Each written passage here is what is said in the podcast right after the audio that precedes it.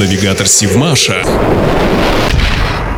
Здравствуйте, в эфире Севмаш и рубрика «Простые вопросы» с Екатериной Пеликиной. Может ли подводная лодка служить пирсом? Подводная лодка может стать музеем, может памятным мемориальным объектом, но чтобы пирсом, к сожалению, волей судьбы, такой исход оказался у одной из лодок модернизированного проекта АВ-611. Корабли исходного проекта В-611 строились большой серии на Адмиралтейских верфях в Ленинграде и на Севмаше в Северодвинске. Всего на воду было спущено 26 атомоходов. Они предназначались для действий на океанских коммуникациях. Большой подводной лодки Б-73 этого проекта, в отличие от других субмарин, которые с исходом службы утилизированы, была уготована другая судьба. Она прослужила на флоте приличный приличный срок – 17 лет. За время эксплуатации участвовала в различных испытаниях нового вооружения, исследованиях и учениях. А во время одного из боевых походов обнаружила американскую атомную ударную подводную лодку «Наутилус» в водах полигона боевой подготовки. В 1974 году она была исключена из состава кораблей ВМФ и отправлена на утилизацию. Ее разрезали, но основную часть лодки не порезали на иголки, а уложили в основу фундамента небольшого технического пирса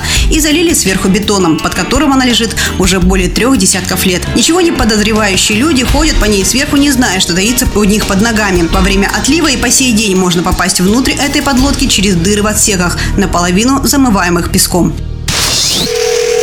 Навигатор Сивмаша.